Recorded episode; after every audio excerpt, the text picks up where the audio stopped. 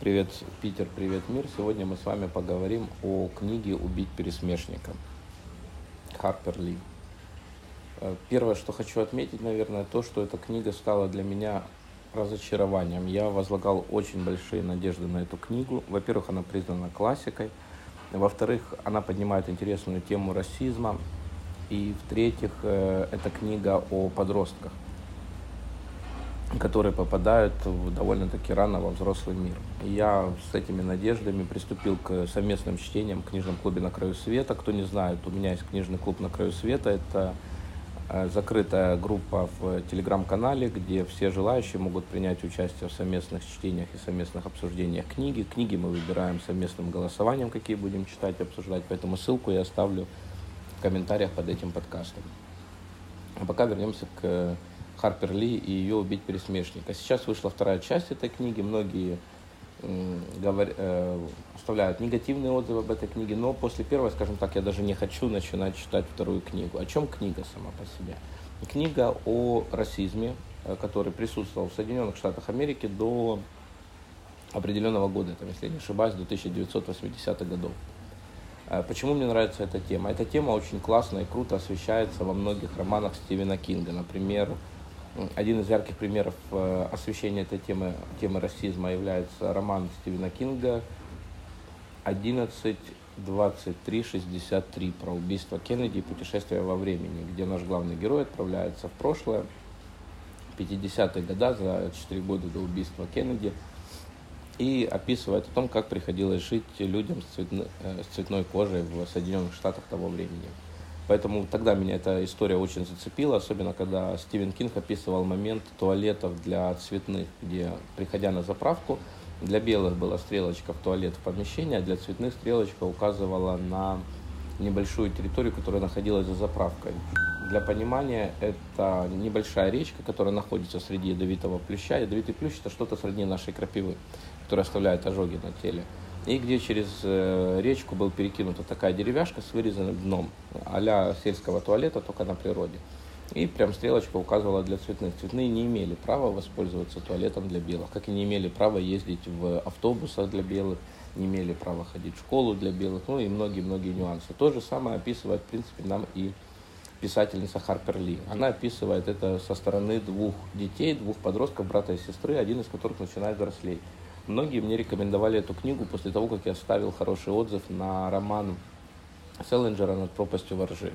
Мне очень понравилась история юного Кофилда, который в свои 16 лет переживает два шикарных дня, которые, наверное, бы хотел пережить каждый из подростков. Это побег из дома, это встреча с проститутками, это употребление алкоголя, это курение, это прогулки, это вопросы, которые может задать только подросток, например, куда зимой из пруда деваются утки, да.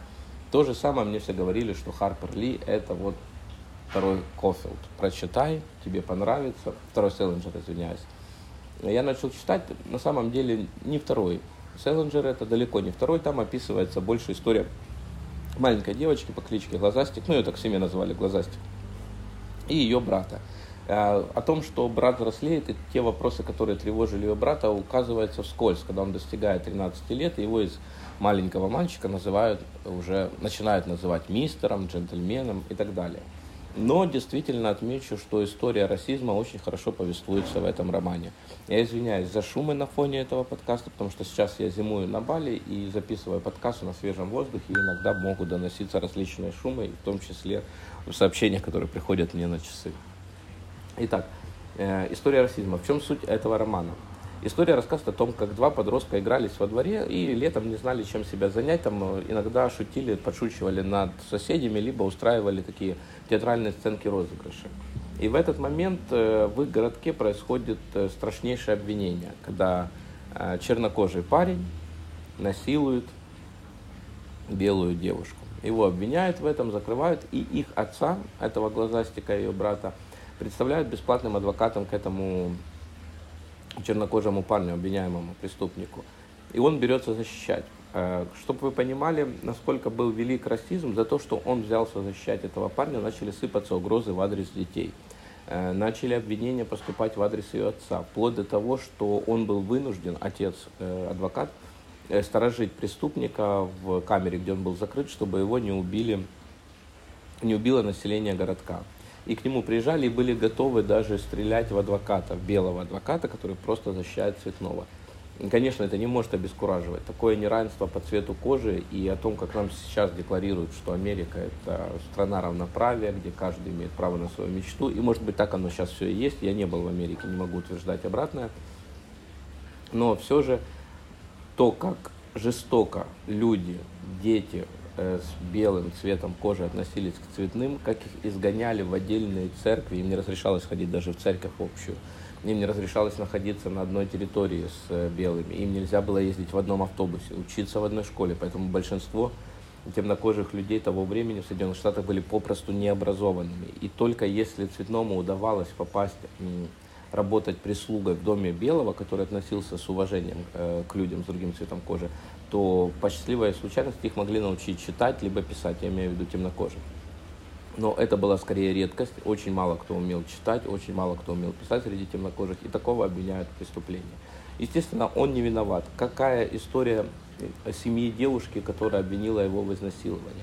Она жила в многодетной семье с отцом, недалеко от свалки. Отец часто бухал, назовем это так, да, избивал своих детей, у нее было пятеро братьев, и они на свалке там подбирали какие-то вещи, приводили их в порядок, то ли перепродавали, то ли переделывали. Ну, короче, такая бедная, очень бедная, маргинальная семья. И вот этот черномазый парень, темнокожий, приношу извинения, проходя мимо, объясню, почему я так и говорился, потому что в книге очень часто э, проскальзывали именно такие вот нехорошие высказывания в адрес людей э, с темным цветом кожи, то есть черномазы, нигеры и так далее. И оно вот как 25-й кадр впитывалось. Поэтому сейчас, рассказывая об этой книге, у меня периодически такие слова проскакивают, хотя на самом деле я очень хорошо отношусь ко всем без исключения людям, вне зависимости от их цвета кожи, вероисповедания и другим всевозможным признакам, которые человечество себе придумало.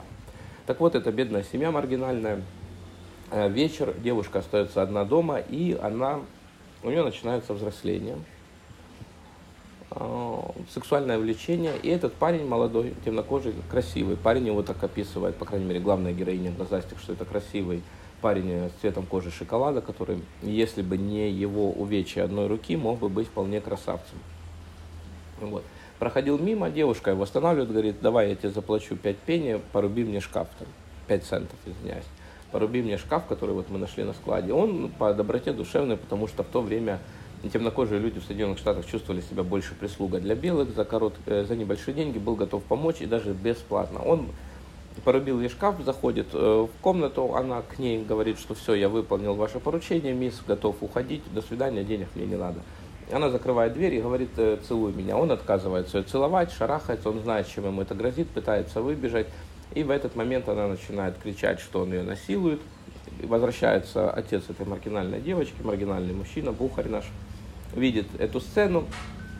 Э, наш э, преступник выбегает из комнаты, убегает. Но его потом, естественно, хватает полиция по обвинению в сексуальном преступлении против белой женщины. Это смертная казнь. И вот отец наших главных героев берется защищать.